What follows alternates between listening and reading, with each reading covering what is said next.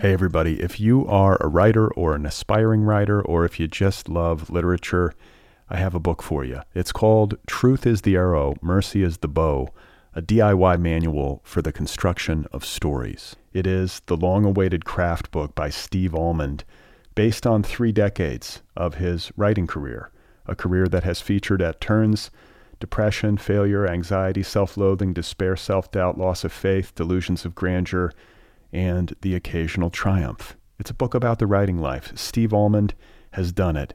He has embraced it, the full catastrophe, and he has lived to tell about it. The Boston Globe says, quote, "This isn't just a book about writing, it's a book about honesty." And Richard Russo calls it, quote, "one of the best books on writing I've ever read. It's also the funniest by a country mile." Once again, it's called Truth is the Arrow, Mercy is the Bow, a DIY manual for the construction of stories by Steve Almond, available from Zando. Go get your copy right now, wherever you buy books.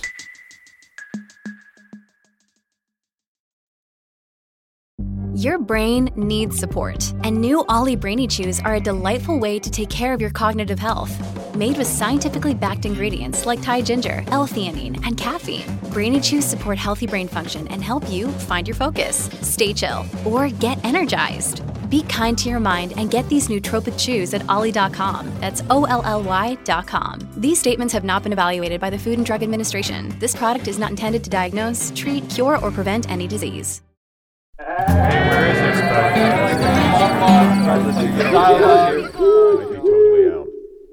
Hey everybody, how you doing? This is Brad Listi. This is the Other People Show. I am here in Los Angeles, and it is good to be with you. Thanks for listening. Today on the program, my guest is Pulitzer Prize winner Elizabeth Strout, author of the new novel Lucy by the Sea. You know, after I won the Pulitzer Prize, I, I, I was frightened because I thought now people will look at what I'm going to write. Uh, but then very shortly, I realized no, I've always held myself to the highest standard. You know, that reader presence that I have in front of me, I've always held myself to the highest standard that I can. I'm, I'm, a, I'm just as much of a perfectionist as I can be to try and get it right. And so that won't change, whether it's one reader or a hundred readers. I understood because I was older too. You know, I wasn't, you know, thrown by it, I think, in the way that I might have been if I was younger. All right. That was Elizabeth Strout, Pulitzer Prize winner and author of the new novel Lucy by the Sea. Just published yesterday, September 20th, 2022. It's available now wherever books are sold from Random House. Lucy by the Sea is a beautiful novel, masterfully crafted. Both in its renderings of the physical world and, in particular, in its renderings of character. It's just lovely. For me, Elizabeth Strout is incredible when it comes to creating characters who seem vividly real on the page, emotionally and psychologically complex in ways that are both instantly recognizable and also startlingly new at the level of insight. Her characters are totally distinct, and it's uncanny how real they seem. She is a writer who has remarkable access to her characters and to the world that she has created for them.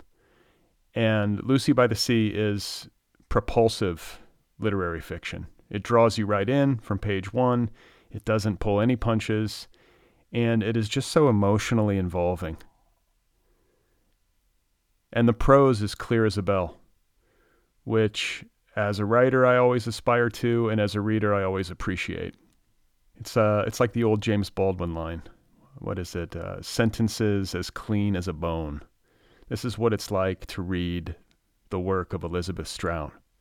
So much care is placed in every line, and there is the sense that there is no wasted motion.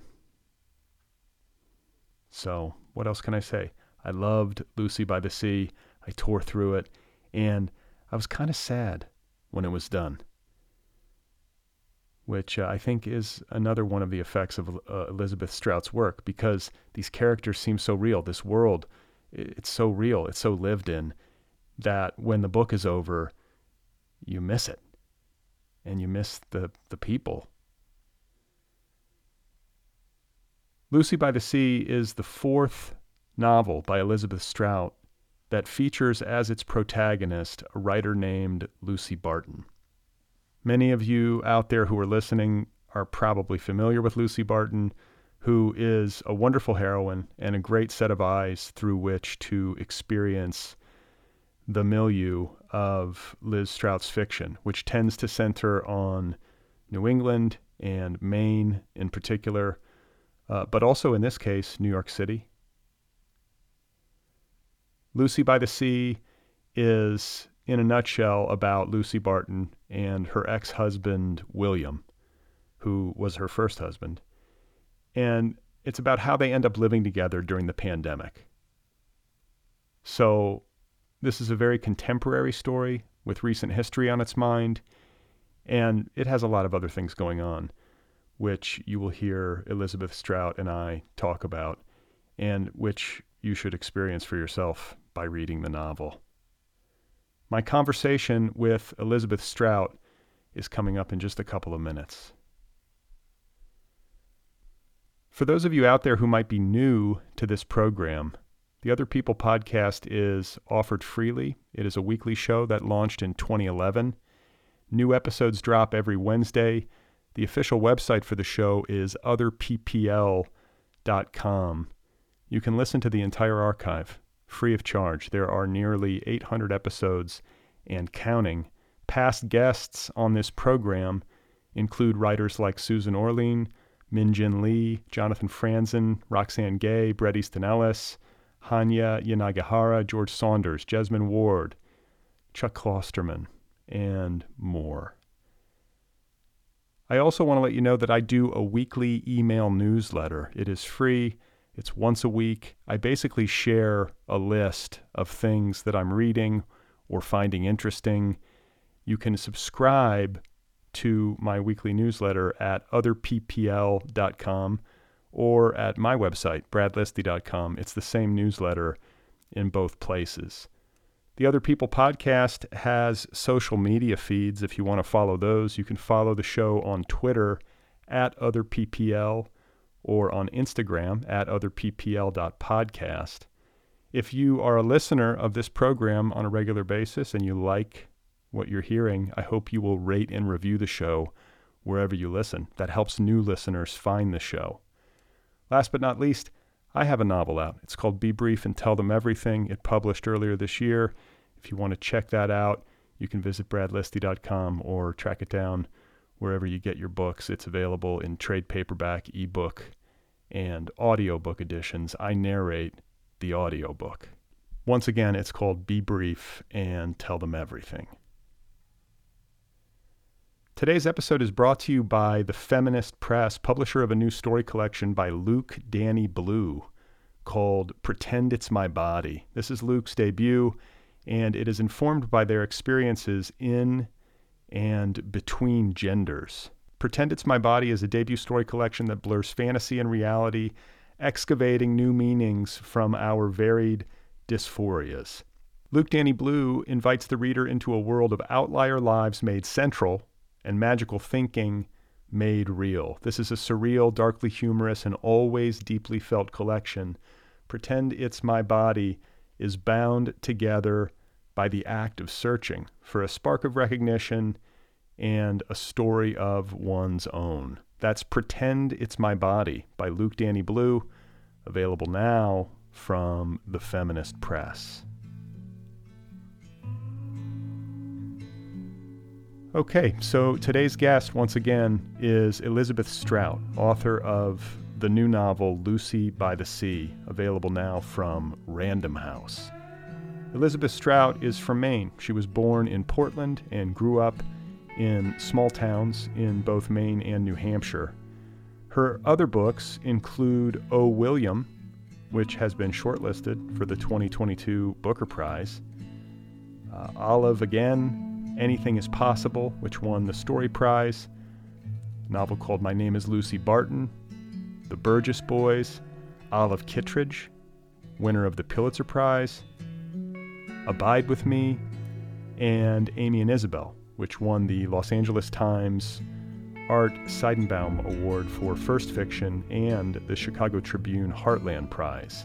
Elizabeth Strout has also been a finalist for the PEN Faulkner Award and the Orange Prize in London. So, quite a career, and certainly one of our more accomplished and celebrated contemporary authors. And I'm just thrilled to have her here on the Other People podcast and to get to share this conversation with all of you right now. Here she is, folks. This is Elizabeth Strout, and her new novel, One More Time, is called Lucy by the Sea. The reason I wrote this book is because I had literally just finished Oh William, which is about Lucy and William on a road trip through Maine. And I had just finished that book when the pandemic began. And it even occurred to me to make an epilogue of the book before I turned it in. But then I realized I liked the way that O. William ended, and I didn't want to have the reader turn to turn the page and find another, you know, a continuation of her voice. So I just started the book having no idea where the pandemic was going or what was happening. And so I have never written so closely to what was actually occurring in real life before. So I would write different scenes, but they were still so much in my head that I thought, okay, let's let's. Uh, I can't pretend this isn't happening. This is ha- happening in the world. So let's get William, take her off to the coast of Maine, and stick them together in this house on a cliff, and see what happens. And you were really, in some ways, writing it in real time. Uh, yeah. Uh, uh, rather than maybe keeping like a daily diary of what was happening, you were just sitting down to write your novel, and probably things that were happening that same day, uh, you might have worked their way into the story. Right, or a few days later or something, you know, because I write I write in scenes. I don't write from beginning to end anyway, but I I would try and capture a feeling from Lucy's point of view, you know, that had occurred. Okay, and I was going to get to this, but I figure since you brought it up, we'll talk about it. The fact that you write in scenes rather than writing in a linear narrative the way that a lot of people do. This is kind of like I mean, I know there are probably other authors that do this, but this is sort of your method and it works for you. And for listeners, many of whom are writers or aspiring writers, be good to hear you maybe flesh this out a little bit more. Like you will sit down, write a scene. I think I've read where you say you see if it has a pulse. Yeah. And yeah, if it has a heartbeat, and if it if it has a heartbeat, then you have confidence that you'll be able to find a way to string it and connect it to another scene with a heartbeat, essentially. Yeah. That's exactly right. And I learned that many, many years ago when the time that I had to write was very limited. And I, I just finally realized one day, wait a minute, I, the, what's the point in writing a wooden scene if um, if I know I'm going to probably cut it anyway? Let's just think. Let's just go straight to any scene that has a heartbeat. You know, anything that I'm feeling that I can push and transpose into a character, and it would help. It helped a tremendous amount. And that's when I began to realize after a while, if they do have a heartbeat, the scenes will very often connect in some sort of way. But I don't do it from start to finish. It's a mess. well, but I bet there's probably some lovely surprises when it comes to the connection part. You know, when you find the ways that these things oh, string oh, together. I'm just imagining, but it's, no, it's very surprising. Right, right. I mean, the last page of Olive Kitteridge, the very last page I had written way before I had even written that story. I just, I just had this scene, and I, it was so vivid, and I wrote it down, and thank goodness I didn't throw it away, or, or it ended up, you know, I was able to find it because I'd even written "end" question mark on the on the um, top of the page, and then when I got to that story, I thought, wait a minute, I know the end. Where's the ending? And I found it. And so, there, there it was. There it was. So this book, it's interesting for a lot of reasons. One of the things that I kept noticing as I read was what you didn't say. Like it's as notable for what it does say as much as it is for what it doesn't say. Right. And I, I couldn't help but flag that you don't mention Trump by name until I believe like page 160. Is uh, his name in there? I mean, or maybe like the current president is what you the say. The current president. Yeah. So like the political realities of the time are at a remove. And I think it's right around that 160 page mark where finally it starts to enter the conversation. And I want to have you read from that part of the novel because it brought things into focus for me. And I think it's a really interesting creative choice. So if you could just read that, that would be great. Along those lines, this is important, I think. I need to tell you about one summer evening. William and I took a drive after we ate dinner. It was still light out, and we stopped at a roadside place that was selling ice cream. The place that sold the ice cream was a small blue shack with a lot of lawn around it, and a tree stood in the middle of the lawn.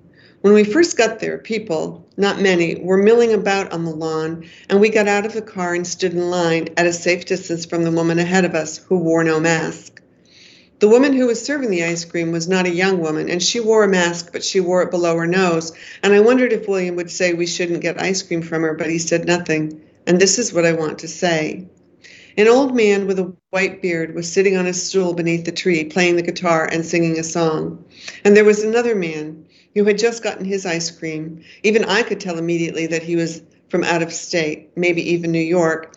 And the car he got into was expensive looking and slung low to the ground but I could not see the license plates.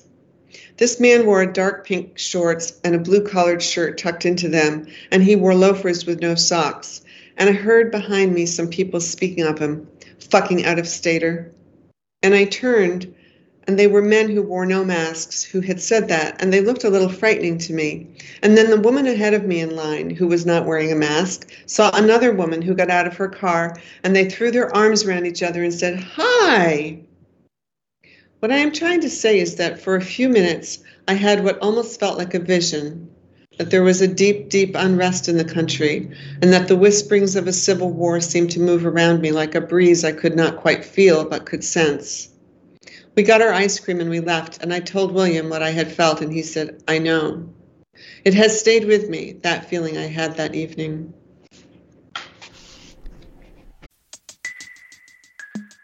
Hey, everybody, if you are a writer or an aspiring writer, or if you just love literature, I have a book for you. It's called Truth is the Arrow, Mercy is the Bow, a DIY manual for the construction of stories. It is the long awaited craft book by Steve Almond, based on three decades of his writing career, a career that has featured at turns depression, failure, anxiety, self loathing, despair, self doubt, loss of faith, delusions of grandeur and the occasional triumph. It's a book about the writing life. Steve Almond has done it. He has embraced it, the full catastrophe, and he has lived to tell about it. The Boston Globe says, quote, This isn't just a book about writing, it's a book about honesty.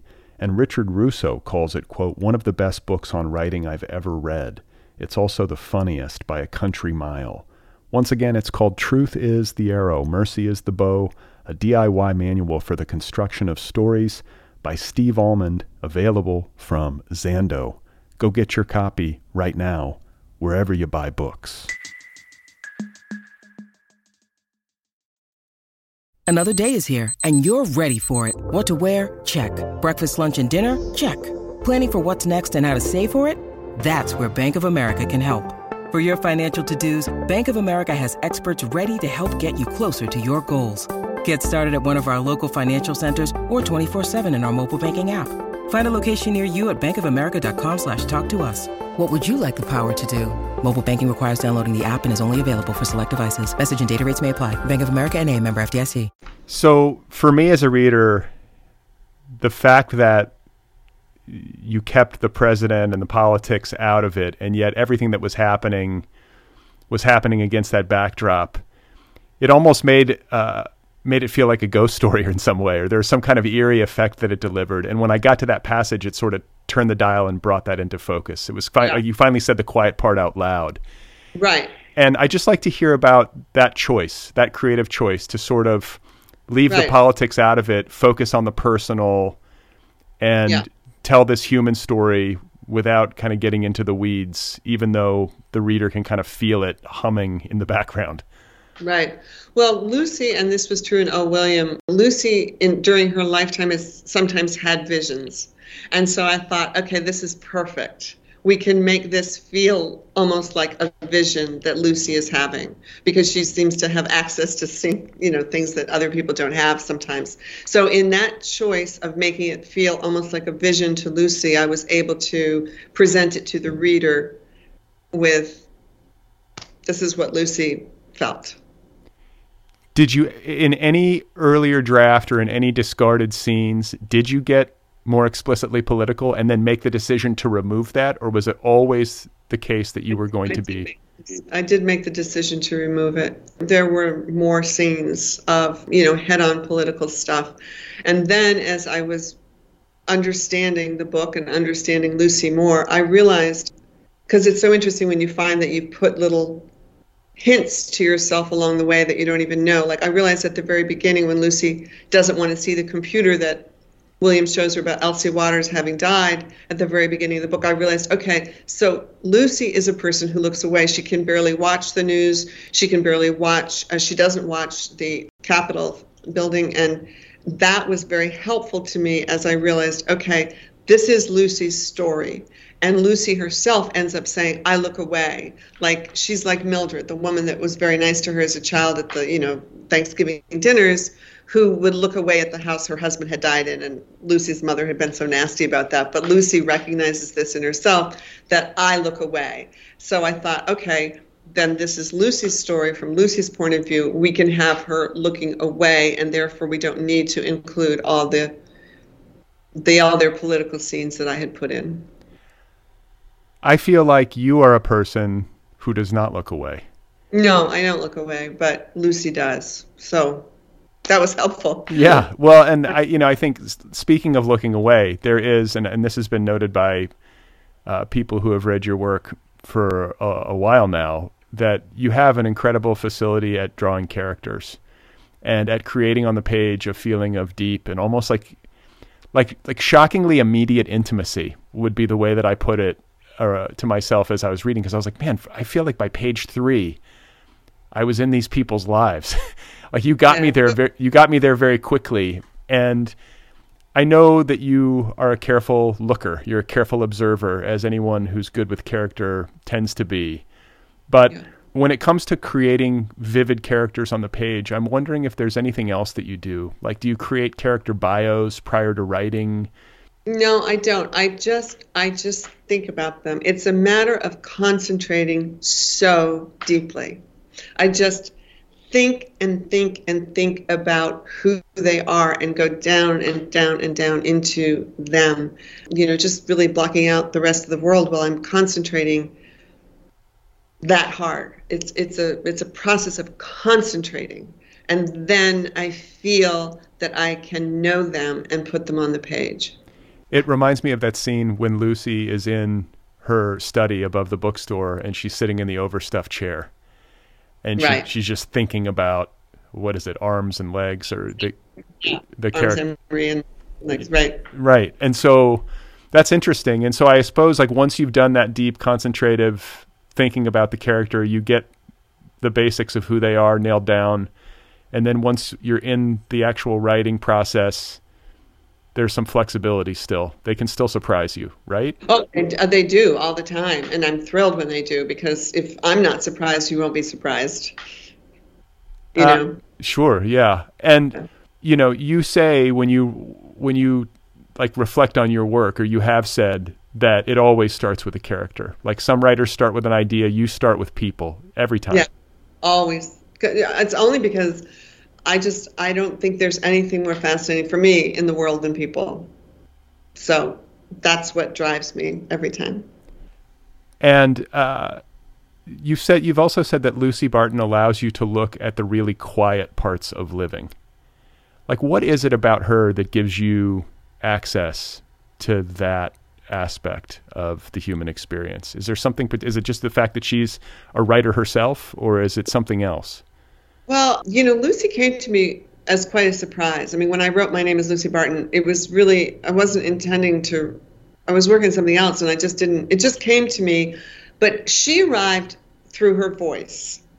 And I didn't want to write from a first person narrator. I usually do third person, you know, omniscient. And so I tried not to, but her voice was like a like a gold thread that was just sort of coming down in front of me, and she is her voice. And I realized, okay, well, if I get her voice down, then I actually have this person. And she was so accessible to me once I allowed myself to find that voice and to hang on to it and she was very surprising for me because she's so she's so there's a breathiness to her voice you know a, a, kind of an urgency a quiet urgency to her voice and and her interior life allows her to be honest with herself you know she's i think i think of her as an honest person and so her observations are quick and immediate and i don't know how to describe her I was thinking of like this juxtaposition of fragility and strength.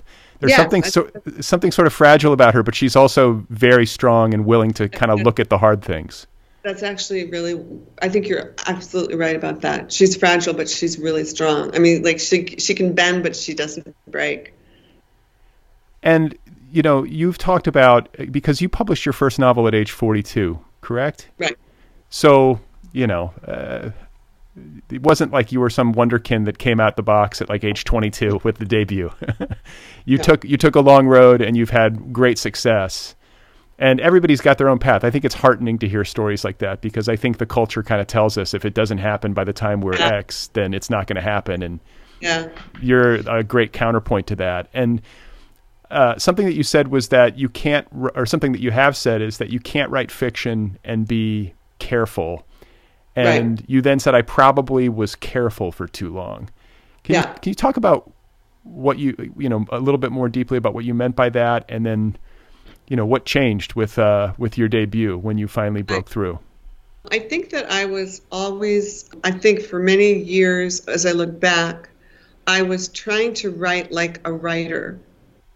And I think that was the problem because every time I sat down, I thought, does this sound like a writer? And then I realized finally, no, this has to sound like me. This has to be my writerly voice, not anybody else's. You know, so the the attempt to to barricade myself off from my real subjects or my real uh, desires to put on the page something that was real was sort of barricaded because I kept thinking I need to sound like a writer. And then finally, when I was able to write Amy and Isabel, I realized no, no, no, this is my voice, and I can write anything I need to. So that that was my breakthrough.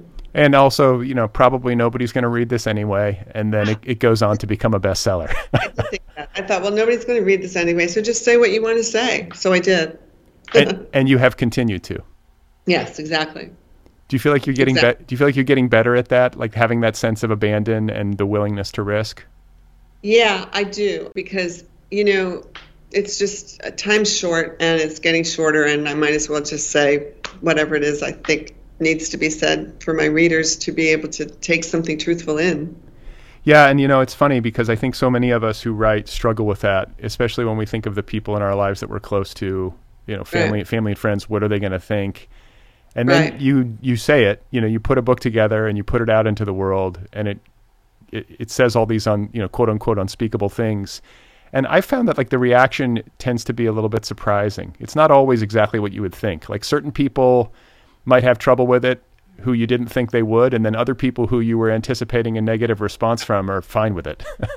Yeah, exactly. That you're absolutely right, and that you know has happened, and I have become okay about it.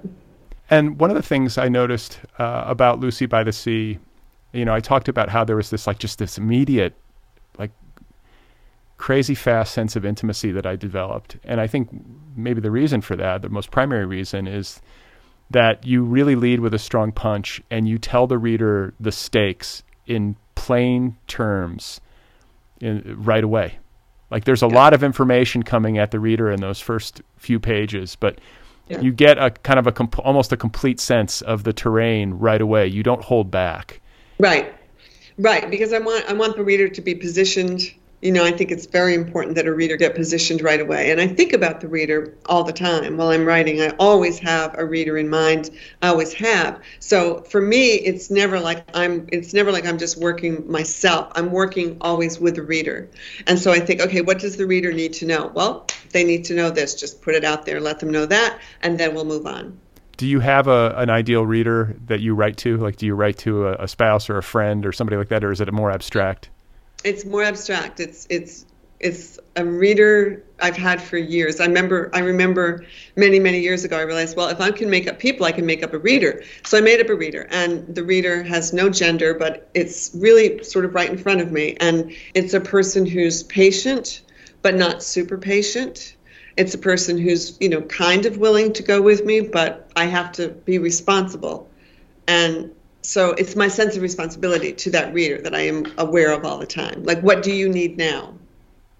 You know, and if you go with me, I want you to feel safe, even though we might look at things that aren't safe, but you will be safe. You'll be in safe hands.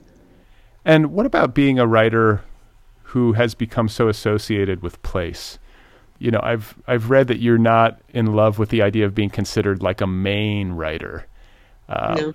but I, I, have to cop to it. I just feel like you own that place. Like there's something kind of nice about owning it, right? Like, like, well, can you talk about that? Talk about that. Like, what is what are the what are the downsides? Well, I think it was Marjorie Rawlings who said that if you're a regional writer, you you've become quaint. And I somehow came across that quote one day, and I thought, well, she's right. So I don't want to be a regional writer. I want to be a writer for anybody who who can receive it, you know, in the world but I, you know, I come from many generations of Maine, and I have very ambivalent feelings about that. Unlike my family, who is very proud of it for some reason, and I just, I'm just always objected to the chauvinism of their attitude. You know, like, oh, well, we're from Maine. I just can't bear it. So, I have ambivalent feelings about Maine and yet it's your work is is shot through with it and i think you know even though there is a very distinct like New England sensibility. I say this as a reader who's never lived or as a person who's never lived in New England, has spent minimal time in New England. Though I have I walked the Appalachian Trail in Maine, so I have spent time in Maine. Uh-huh. But to me I was like, wow, I just feel like this is so New England as I was reading it. Like it just feels like so of that place.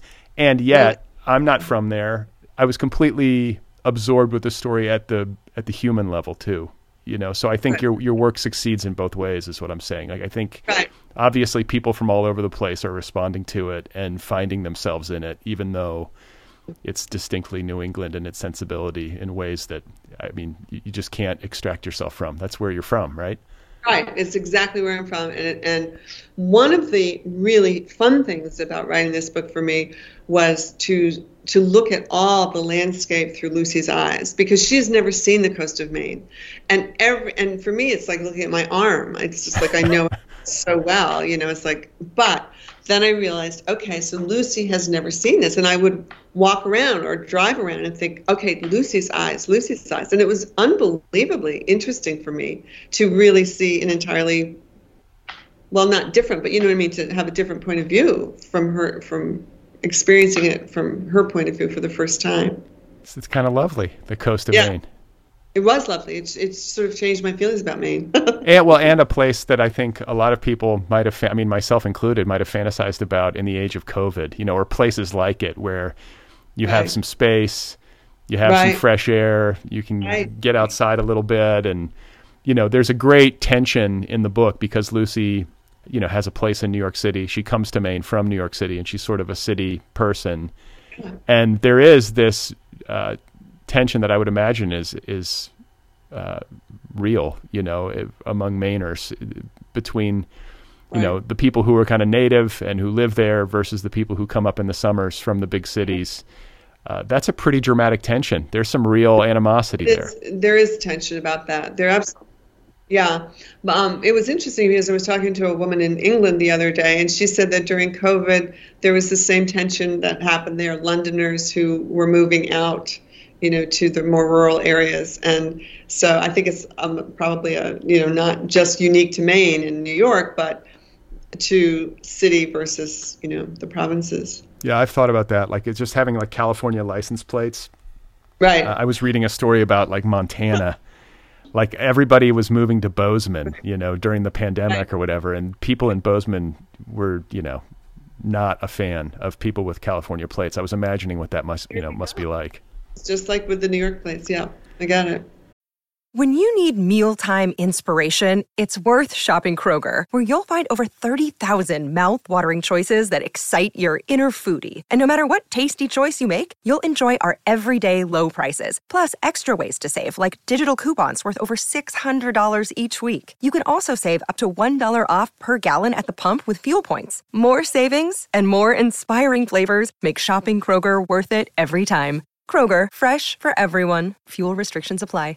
So, uh, you know, this set of novels that you've published, you've kind of built like a universe, it feels like. It's like Yeah. a universe that your characters inhabit. They appear, like Olive Kitteridge makes a cameo in this book.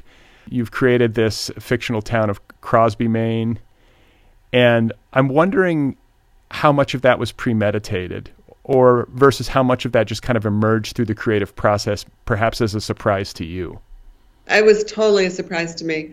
When I wrote Amy and Isabel, I had no idea that these characters would continue to show up with me or or continue on. I had no intention of writing Olive again. I thought Olive was finished, but I think my personal feeling is that because I do concentrate so much on these people and they and I just think about them so much that they become very very real to me. And then as I'm writing something I realize oh well you know Bob Burgess lives here now. Let's put him in you know. So By the way, So- I, I want to interrupt you. I love Bob Burgess as a character. He I is a love- lovely human being. isn't he just the nicest man? Thank you. I just thank you. I just think he's wonderful. Such Yeah. a man. But anyway so and then I just realized it I mean it sort of grew organically but then I began to realize wow it's all here like I can do this because they're all going to be here for one reason or another. And then the fact that William brings Lucy to the coast of Maine, you know, toward the end of the book, you understand that there's a little question about why he brought her to Maine because of his sister, his, you know, half sister, and how much, you know, as his, daughter said, that worked out for him. So, you know, it wasn't like I just brought them to Maine for no reason. I mean, you know, because he could have taken her to Montauk or someplace else. And so there, but he had that half sister up here. So, you know, he might have been hoping, and he probably was hoping, and it did work out for him. So, anyway, it just seemed to me to be organically possible for all these people to be together. yeah, no, I love that. It's like its own, you know, it's its own, it's its own world. And Right. I want to talk to you about the relationship between Lucy and William, which I love because I don't see it often in fiction, Right. where you have divorced characters right. many years past their breakup who are amicable and affectionate with one another and have developed what I would characterize as like a really adult perspective Exactly. on the whole state of affairs. And it was just refreshing to me. I was like, oh, like, because usually it's like in, in, you know, popular fiction or narratives in movies or whatever, it's always, they're always at each other's throats and they hate each other. And, you know, it's just this Right. kind of ice storm of uh, human behavior. But that's not the case here. You know, when I was writing this book, and, and as I wrote their dialogue to each other, I it was so fun because I realized, wow, these people really know each other in a way that is kind of unique, and it, it, it they know each other in a way that transcends the fact that they met when they were young. They just somehow have understood each other on some level for many years, and now they're stuck together, and they continue to understand each other through the dialogue. It was it was interesting to me to see that. Well, and also I think it's like it makes me think of the way time works its magic. Yeah, You know, things can be really sour in a breakup or a divorce, and then, you know, you give it 25 Yeah. years and things can Yeah. change dramatically in ways that you would never believe possible. exactly. And and Lucy is open-hearted. I mean, they're both decent. From my point of view, they're both decent people. You know, Lucy is perfectly open-hearted, and William's William. He doesn't. You know, he says, "Yours is the life I wanted to save." So they have a very deep affection or love. I think you know, love for each other. So I want to get back uh, a little bit to this idea of saying the unspeakable and drawing that intimacy on the page that I think is one of the main reasons why so many people respond to your work. You're so good at that. And early on, I think it was early on, might even have preceded Amy and Isabel, your debut. You took a stand-up comedy class. Yeah. okay, so talk to me about that. That and that was that before the debut.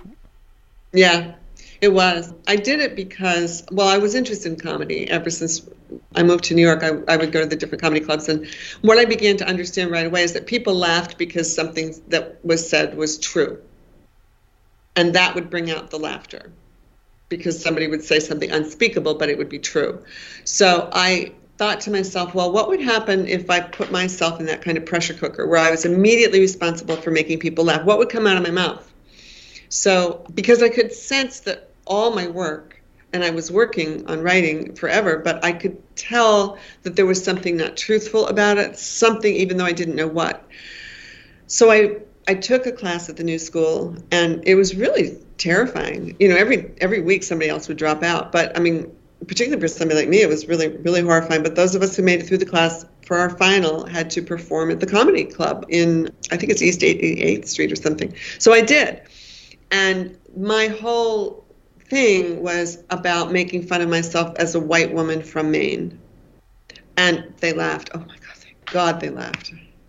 you, you, killed. Uh, I did. I was asked to come back and audition for a regular spot, and I said no. I will. I would die. I would be dead if I had done that because it took so much out of me. It was just so terrifying. But they did laugh. So, but the whole point is that I learned through that that I was a white woman from New England.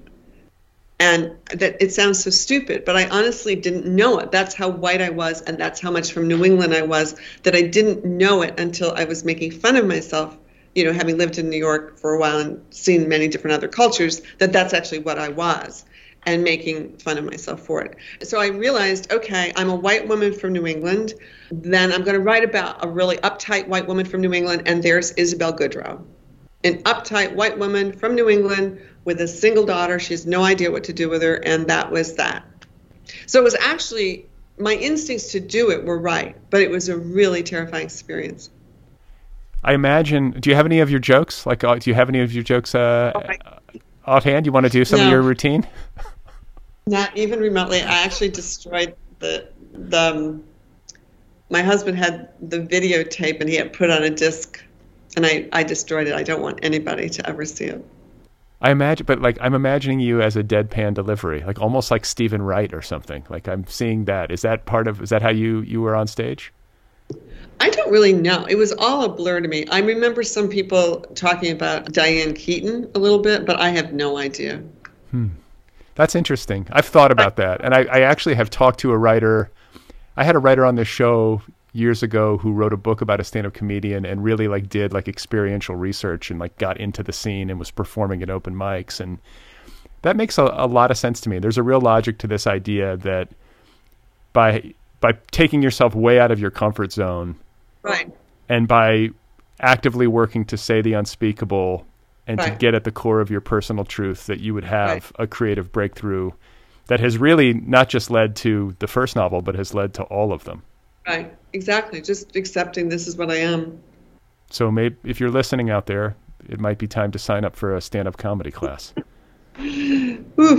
so uh, you had uh, a pretty austere upbringing in a manner similar to Lucy Barton, and one of the things I read uh, when, when, I was uh, prepping was that you said about your parents, "My father was probably more decent, but my mother was more interesting." Uh, your yeah. your mother is, and I think a lot of times writers have this. They have one of the one of their parents, or some, you know, it's usually one of the parents, is the parent from whom they get their writerly bearing yeah. from, and it seems like right. your mother was the one who gave it to yes. you. Yes, I think she was, and it uh, it took me years to realize. I think that she probably wanted to be a writer herself.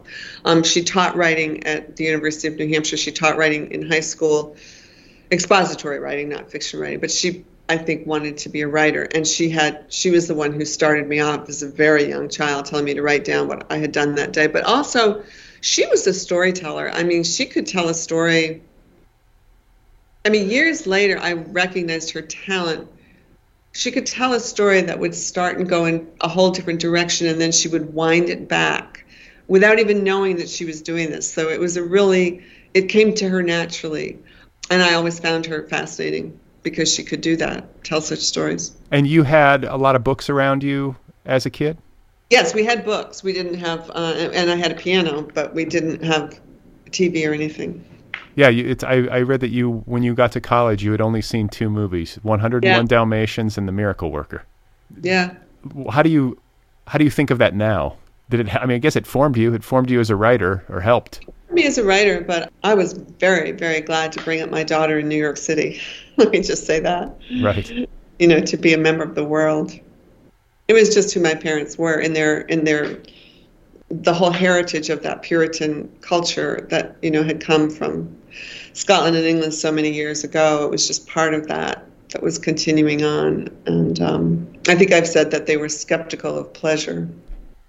And it's interesting to be an outlier in your family. I've kind Yeah. of I've kind of felt a little bit of this in my own family because I'm the writer and there's really not another writer and I just feel a little bit like the oddball.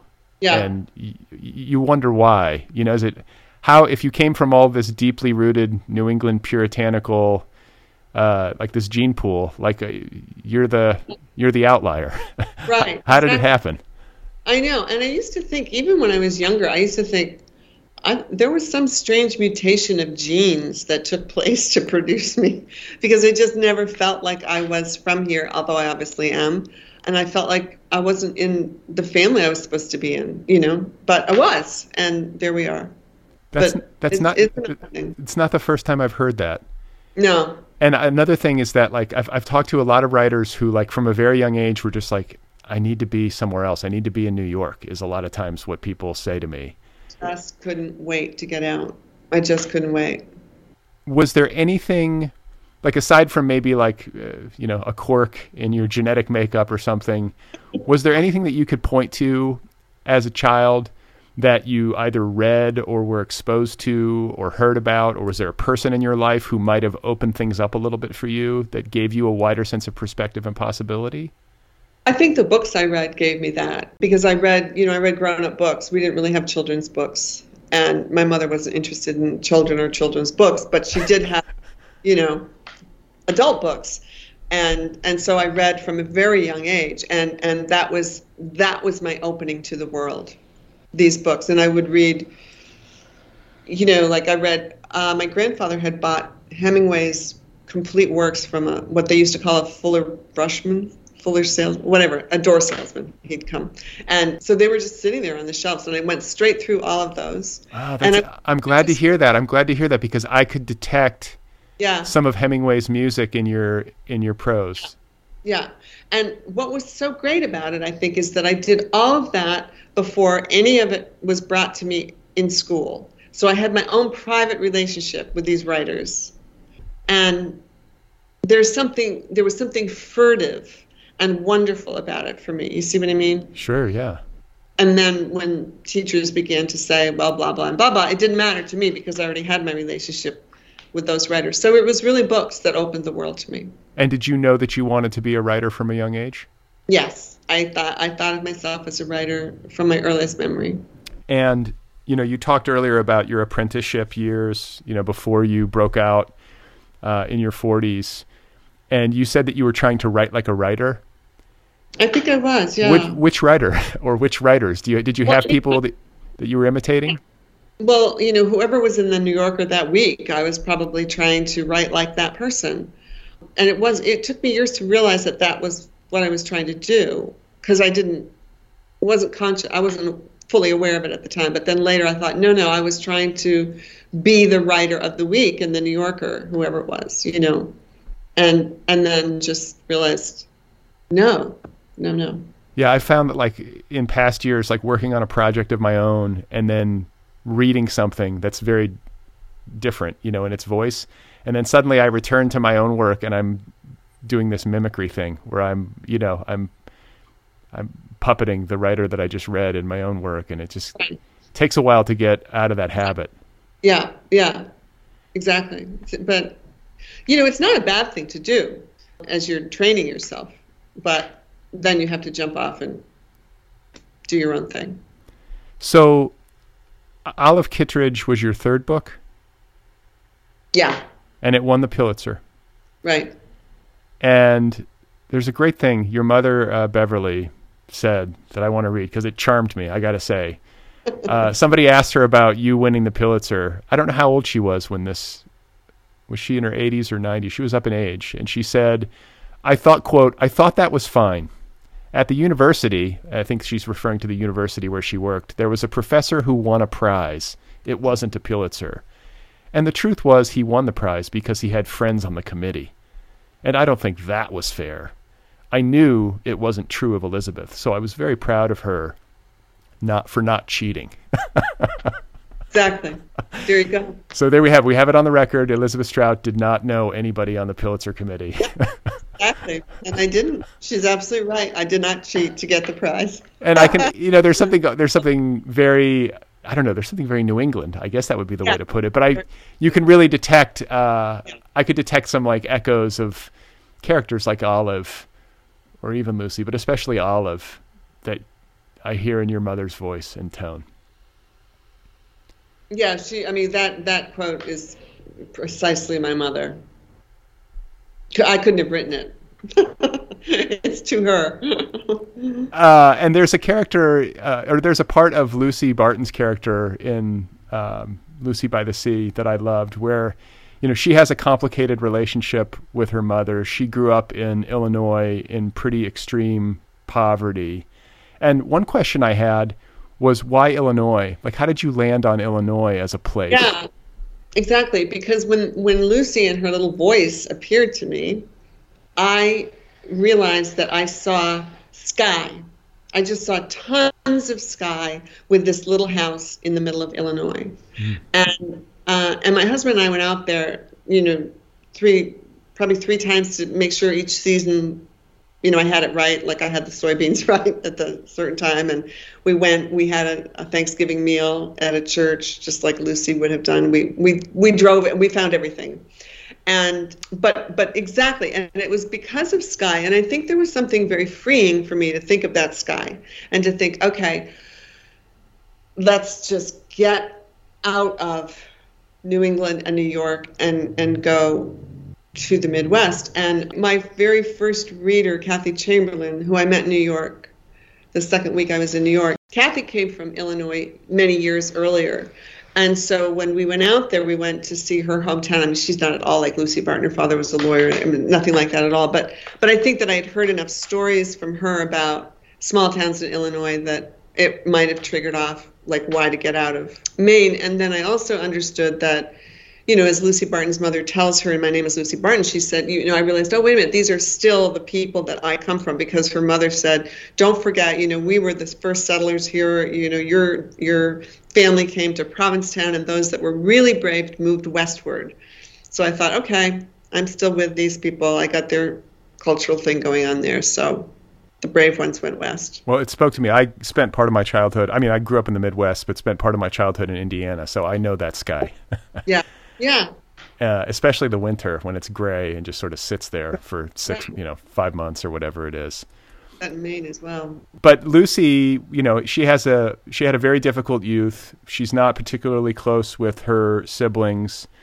Has a complicated relationship with her mother, and a, a, a charming aspect of her character is the fact that she has made up a kind of uh, mother 2.0, like a, a kind, understanding, like empathetic mother to whom she turns in her mind, you know, to ask questions or to receive encouragement or whatever. And I don't know that I find it kind of like it's like a little bit funny, a little bit touching, and I'm just wondering how you landed on that.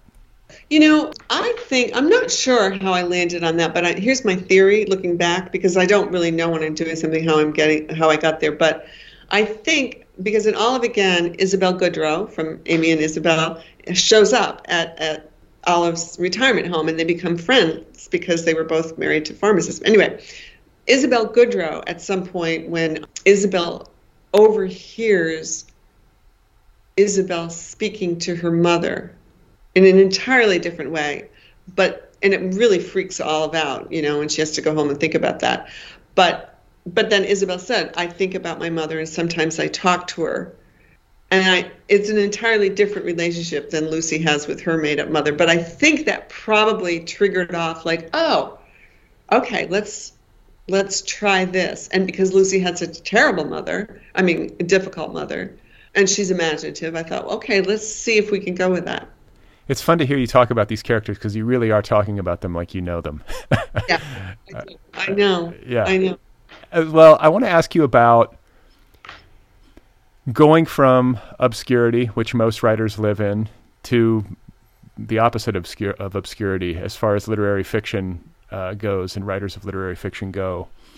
The difference between writing your first novel with this sense of abandon, like, ah, nobody's going to read it anyway, versus putting a novel out nowadays when you have a Pulitzer Prize, people know your name, there's an expectation that uh, a good many people are going to read it, it's going to get reviewed. I'm wondering how this has changed, if at all, your relationship to the writing process and to the entire project? Like, what's the what's the difference, and how do you relate to it? You know, after I won the Pulitzer Prize, I, I, I was frightened because I thought now people will look at what I'm going to write. Uh, but then very shortly, I realized no, I've always held myself to the highest standard. You know, that reader presence that I have in front of me, I've always held myself to the highest standard that I can. I'm I'm a, I'm just as much of a perfectionist as I can be to try and get it right. And so that won't change whether it's one reader or a hundred readers. I understood because I was older too. You know, I wasn't you know thrown by it, I think, in the way that I might have been if I was younger. But I still have a sense of, you know, it's like when I, I just, when I work, I just concentrate so hard on the work, on the characters, on every word, on every sentence, making sure the sentence falls on the ear correctly. All that stuff, I'm just thinking, thinking, thinking. And then when I lift my head up, you know, I get worried. But then I think, uh, oh well, okay, so you've mentioned concentration a lot, and yeah. I'm glad that you did because this work to do it well requires that. And I think we live in a culture that increasingly seems to be yeah. at odds with deep concentration. So I'm mm. wondering like what your relationship is to technology if you have to impose certain rules on yourself when you're deep into a book or if you're maybe maybe your upbringing has helped you in this regard and has helped you kind of streamline things and keep yourself in a, like a mental space where that kind of concentration is possible. I honestly think that my my very young childhood was probably very helpful with that because I did spend so much time alone, you know, in the woods or anywhere. I mean, at that at that time you just let your kid out of the house. If they didn't show up for dinner you might you might be worried or not you know but you there was a lot of freedom i'm saying. And so i was able to just roam around as a little kid in the woods alone a lot. And i think that sense of being able to have been in my own head at such a young age for such long periods of time has probably been very helpful to me as a writer because i there wasn't television there wasn't anything distracting me. And so i never i never really learned in a way how to watch TV. Did you watch the adaptation of Olive Kitteridge? I did. Okay, so like, what's your relationship to TV nowadays? And are you binging because you didn't have it as a kid? no, I'm not. It's funny. I mean, during the pandemic, there were certain things that I sort of got interested in, but I was never, you know, everybody was always talking about what they were watching, you know, on Netflix or or whatever the things were, HBO and stuff. And I've just, I, I just can't seem to do it that much. I like film, but I don't have I don't have a relationship with it. What about your mm-hmm. What about your reading habits? Obviously, you read a lot. Any writer who produces books has to be right. reading a lot. But what does it look like? Like, you, I mean, is it something that just comes so easily to you because you grew up sort of a you know inhaling books, or is it something you have to like actively carve out time for as like part of your job? No, I I just pick up a book when I'm not writing. You know, I I'm I'm always reading if I'm not writing, or, you know, like I'm a terrible housekeeper. I don't cook, you know, so. you read and you write. I mean, I write basically, and, you know, I walk and I see my friends and stuff like that, but I, I just, I'm always amazed at how organized people can be in their lives. yeah, yeah. yeah. to do it. Well, I feel like there's only so much time. You know, you there have is? you have to pick your you have to pick your priorities. Yeah, exactly. And I just feel like you know, as long as there's a book that I'm working on that's drawing me to it, that's that's where I want to be. Even if I'm not actually working on it, I'm thinking about it. You know, I'm thinking, okay, let's like I can almost visualize it and think okay, let's get those two sentences out and let's put this one in, even if I'm not, you know, in front of the manuscript. Okay, because yeah, I was going to ask you. You said you have these periods of intense concentration when you're in your studio or in your yeah. apartment working, and I was wondering, like, once you finish a day's work, do you leave the work behind? It doesn't sound like it. You carry no, it with you. I don't. I don't. I kind of wish I could, but I'm so used to not that it just becomes a part of my life. So no, it it, it stays with me. It does. Yeah, it does. Like I'm always, well, not always, but you know, frequently thinking about it, concentrating, thinking, wait a minute, wait a minute, wait a minute, that's a soggy patch. Okay, tomorrow I'm going to get rid of that soggy patch, and then. What do you mean? I'll, what do you mean soggy patch? Like maybe a paragraph or two that after after I've spent the day writing it, like I realize, oh, that's just not that's it's soggy. It's not good. It's not sharp. It's not fresh, clean. So I'll I remember that I have to go get rid of that, which I would have done anyway. But you know that kind of thing. And when you think of your when you kind of assess your own style, I mentioned earlier that I could sense Hemingway music in your prose because there is like a real there's a crystalline. I, I was uh, writing an email with your publicist, and I was like, it's so vivid. There's a vividness to your writing that I was just so impressed by, and I feel like it's the same with with Hemingway. Uh, clarity, vividness, immediacy, um, a great efficiency in the right. prose. There's a lot packed into each line. Right. Uh, Get rid of anything that you don't need. Yeah is there are there other writers that you kind of look to in like a constellation of influences who helped you form your own style?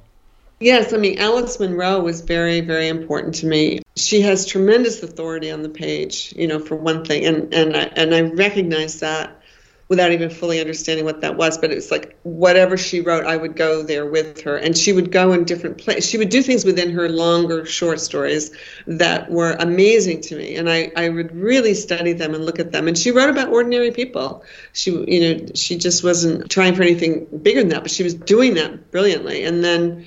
William Trevor, I've always loved him, and I, I think I think of them as sort of bookends to my career because I was always reaching for one or the other of them and and studying what they had done because William Trevor is very gentle, but he's he can be dark, but he's very gentle in his darkness. And Alice Munro, she's not so gentle if she doesn't feel like it, you know. So it was, you know, those two, especially I think, and then and the Russians, you know, I've just always loved the Russians because they're so out there with their emotions. But but Alice Munro and William Trevor, I think, were very deeply um, helpful to me. Yeah, it's funny. There's writers that you you latch onto like that, and I find anyway that I can pick up a book that I really love, or any book by a writer that I really love, and it just has like this. Um, it's like it unlocks you.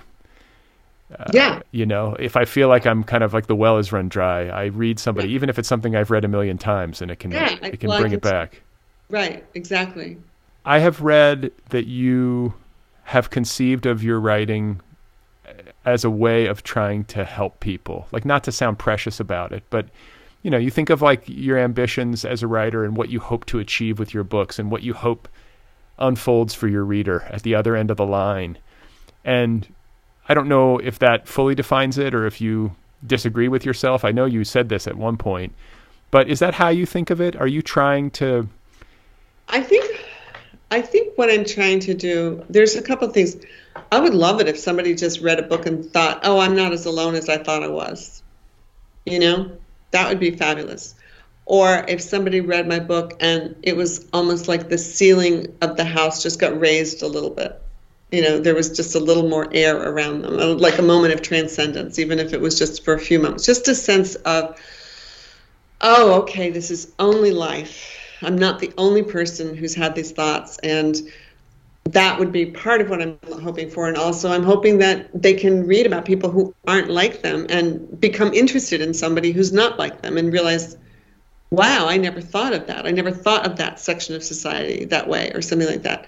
So, those are different things. But I, I remember when I was writing Amy and Isabel, every day, you know, I would walk my daughter to school and every day as I came back, I would be thinking about the book and I thought, I just hope one person, if only one person can read that, this is fine. And I pictured that person, oddly enough, to be like a young woman in Illinois. Isn't that interesting? Interesting. And I thought, yeah, and I thought, just somebody who feels sort of lonely and she's wandering through the library, and if she could pull this book off the shelf and feel better, that's all I want.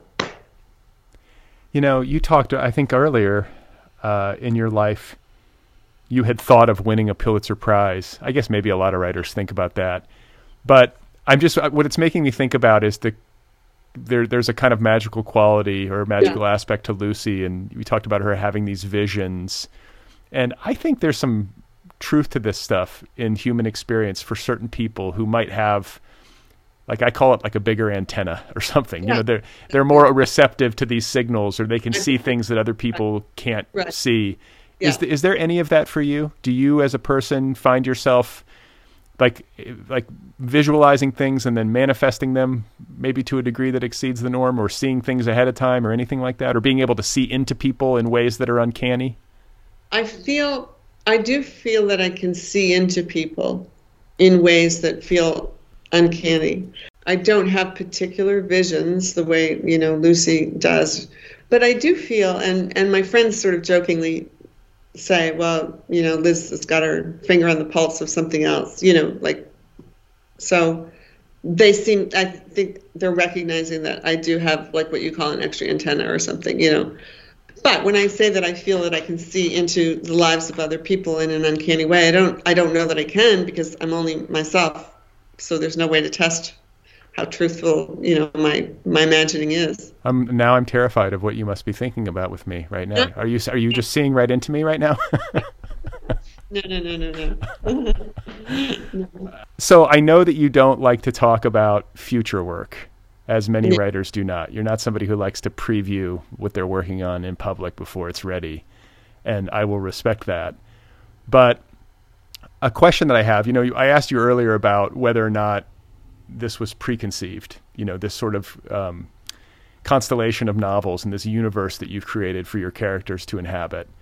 And it was not. It's sort of been a surprise as you go. But I'm wondering that as the novels have piled up and as the universe has kind of fleshed itself out, yeah. if you have developed a se- like a grand sense of the larger project, do you have like four books in your mind that you still need to write that are going to round it out and finish it. Do you know what I'm saying? Do you have a, a total sense of it? I know exactly what you're saying, and the answer is yes. Okay. Any hint, any hints as to how many books you feel like you have left, or? Oh, um, I I only can think about one book ahead at a time. But what's always been interesting for me is that every single time I get close to finishing a book, it will arrive on the horizon, my next book. And I find that to be interesting. How does it arrive? As a character? Like, mm, yeah. Like I will all of a sudden see, oh, okay, I'll get to you in a minute. Hold on. I got to finish this one up. So, just to drill down into this a little bit more, because I know listeners who write are probably leaning in. You'll be working on a book, you'll be towards the end of it, and then suddenly Lucy will show up and start talking yeah. to you. Right. It's a voice. It's a scene. Is it visual? Like, what are you experiencing? With Lucy, with Lucy is always her voice. I mean, not not her actual voice, but um, you know, I don't hear her voice. I can just sort of see it and then try and hang on to it. And otherwise, it's a character. It's a character who just presents himself or herself or itself in some manner to me that I realized. Will you write it down, or will you just hold it in your head? I'll write it down. I'll start writing it down. Okay. And I will end uh, in a, perhaps a slightly strange way because you are, uh, in the world of literary fiction, a writer who has sort of lived the dream. I think that most writers of literary fiction would imagine for themselves. Publishing a lot of great books, critically well received, award winning. You sort of you've gone on that ride, you know, that I think all of us in some manner dream of. And so you've had great success. And what I'm wondering about is failures because we all have those too. And I think people in earlier stages of their career can get frustrated by it and might not have a fully developed kind of relationship with failure that you might that you might need to have to persist right. and, to, and to get to where you are. So exactly. I'm just wondering about failures that you've experienced, how you related to them maybe yeah. back in the day versus how you relate to them now and what you might have learned. Well, you know, there's nothing romantic about failures or rejections. There's, it's just they're awful, you know, because but but I think it, it's obviously necessary. It was very necessary for me. I mean, to just be rejected and rejected and rejected for so so so many years. But for me, I do remember understanding that each story I wrote was a little better than the one I had written before, and that's that kept me going because I just kept thinking, well, just keep doing it because you will get better, and and that's what happened. So I did, and failures. You know, it's funny. Like I don't read, I don't really read reviews of my my work. And i think it's because i just you know i just i'm, I'm too easily excitable. You know so i just i put the book out there and i hope. And then i turn away and, and get back, back. to, get back to work. Yeah you know it's yeah. funny. I, I read a, a line i believe it was your husband who said like i work hard. Liz works much harder. Like you're a really you have a really strong work ethic as i think anybody who publishes a lot of books must. Like what does a work day look like for you you know, I don't have a long term stamina that I used to. Like I used to work right after breakfast and stretch it all the way until, you know, maybe one or two o'clock until I had to eat something because lunch broke the it would somehow break it up. Yep. And then that so that that would be my stretch of work. And now I find that I um well, I probably could work that hard. I mean, but but still, there's there's many different things in between that you know I do. But I'm, what I'm trying to say is that I work in a more fragmented way now. Like I think, okay, like I, I walk around and think, okay, let's let's go back and get those paragraphs out, and, and then I do, and it's almost like it feels almost like embroidery at this mm. point. You know, it's like I'm not I, I don't have the um, the long haul hours that I used to be able to do. And so now I just sort of think, okay, well, let's get these sentences. Let's pick this out. Let's pick this out. Let's do it. Just, you know, a sentence at a time. Let's figure this out. So it kind of goes on all day, is my point now. Doesn't really matter when I have lunch anymore, is my point. But in shorter because, bursts. Yeah, exactly. Yeah, it's yeah, funny. I've tried to convince people over the years who are not writers that writing, despite the fact that you're kind of inert just sitting there staring at your screen or your piece of paper is physically exhausting in ways that would surprise people.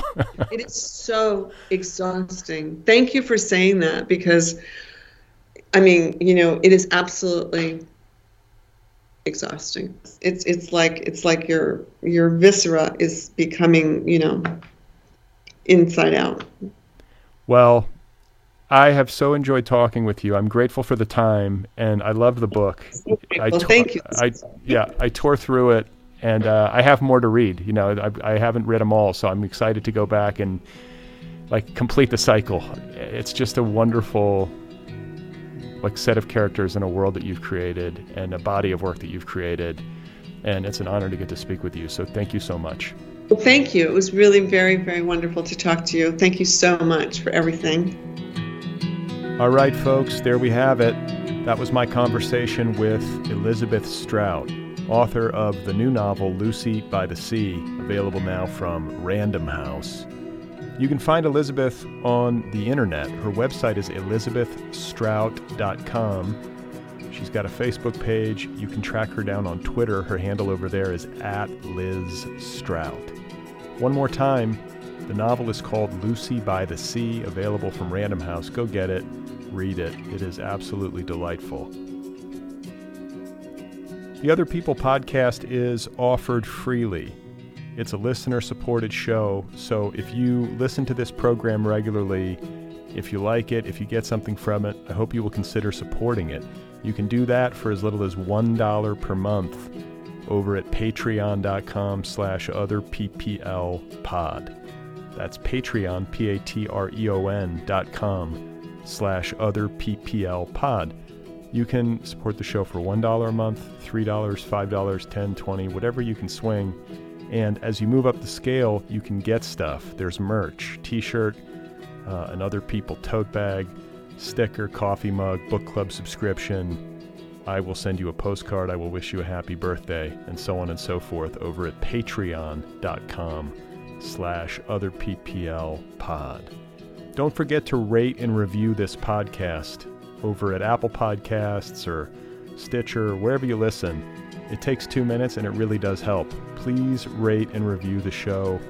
Let people know what you think. It helps the podcast find new listeners algorithmically. If you have something to say to me, if you want to offer some feedback, the email address is letters at otherppl.com. Letters at otherppl.com. Send word. Let me know what you think. Don't forget to sign up for the newsletter that comes out once a week. That's it, just once a week. Sign up for the newsletter. It's free. You can do that at otherppl.com or at bradlisti.com. It's the same newsletter, uh, whether you know wherever you subscribe, whether you go to otherppl.com or bradlisti.com.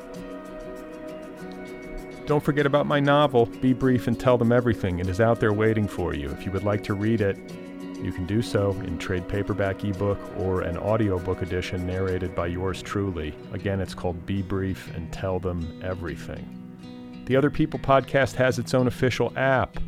Did you know that? It's free. It's a good app. It's a great way to listen. Go get the Other People app. Search for it by name, Other PPL with Brad Listi, wherever you get your apps. And YouTube. I forgot to mention, this podcast has its own YouTube channel. So if you're a YouTube person and you want to listen to this show on YouTube, the entire archive is there. Go search for the show by name, Other PPL with Brad Listi, and hit the subscribe button when you get there. It's free. Subscribe on YouTube. Next week on the program, my guest is Chelsea Martin, author of a terrific new novel called Tell Me I'm an Artist. Happy to be welcoming Chelsea Martin back onto this program. She's an old pal, and her new book is epic. So stay tuned. I'll talk to you soon. All right?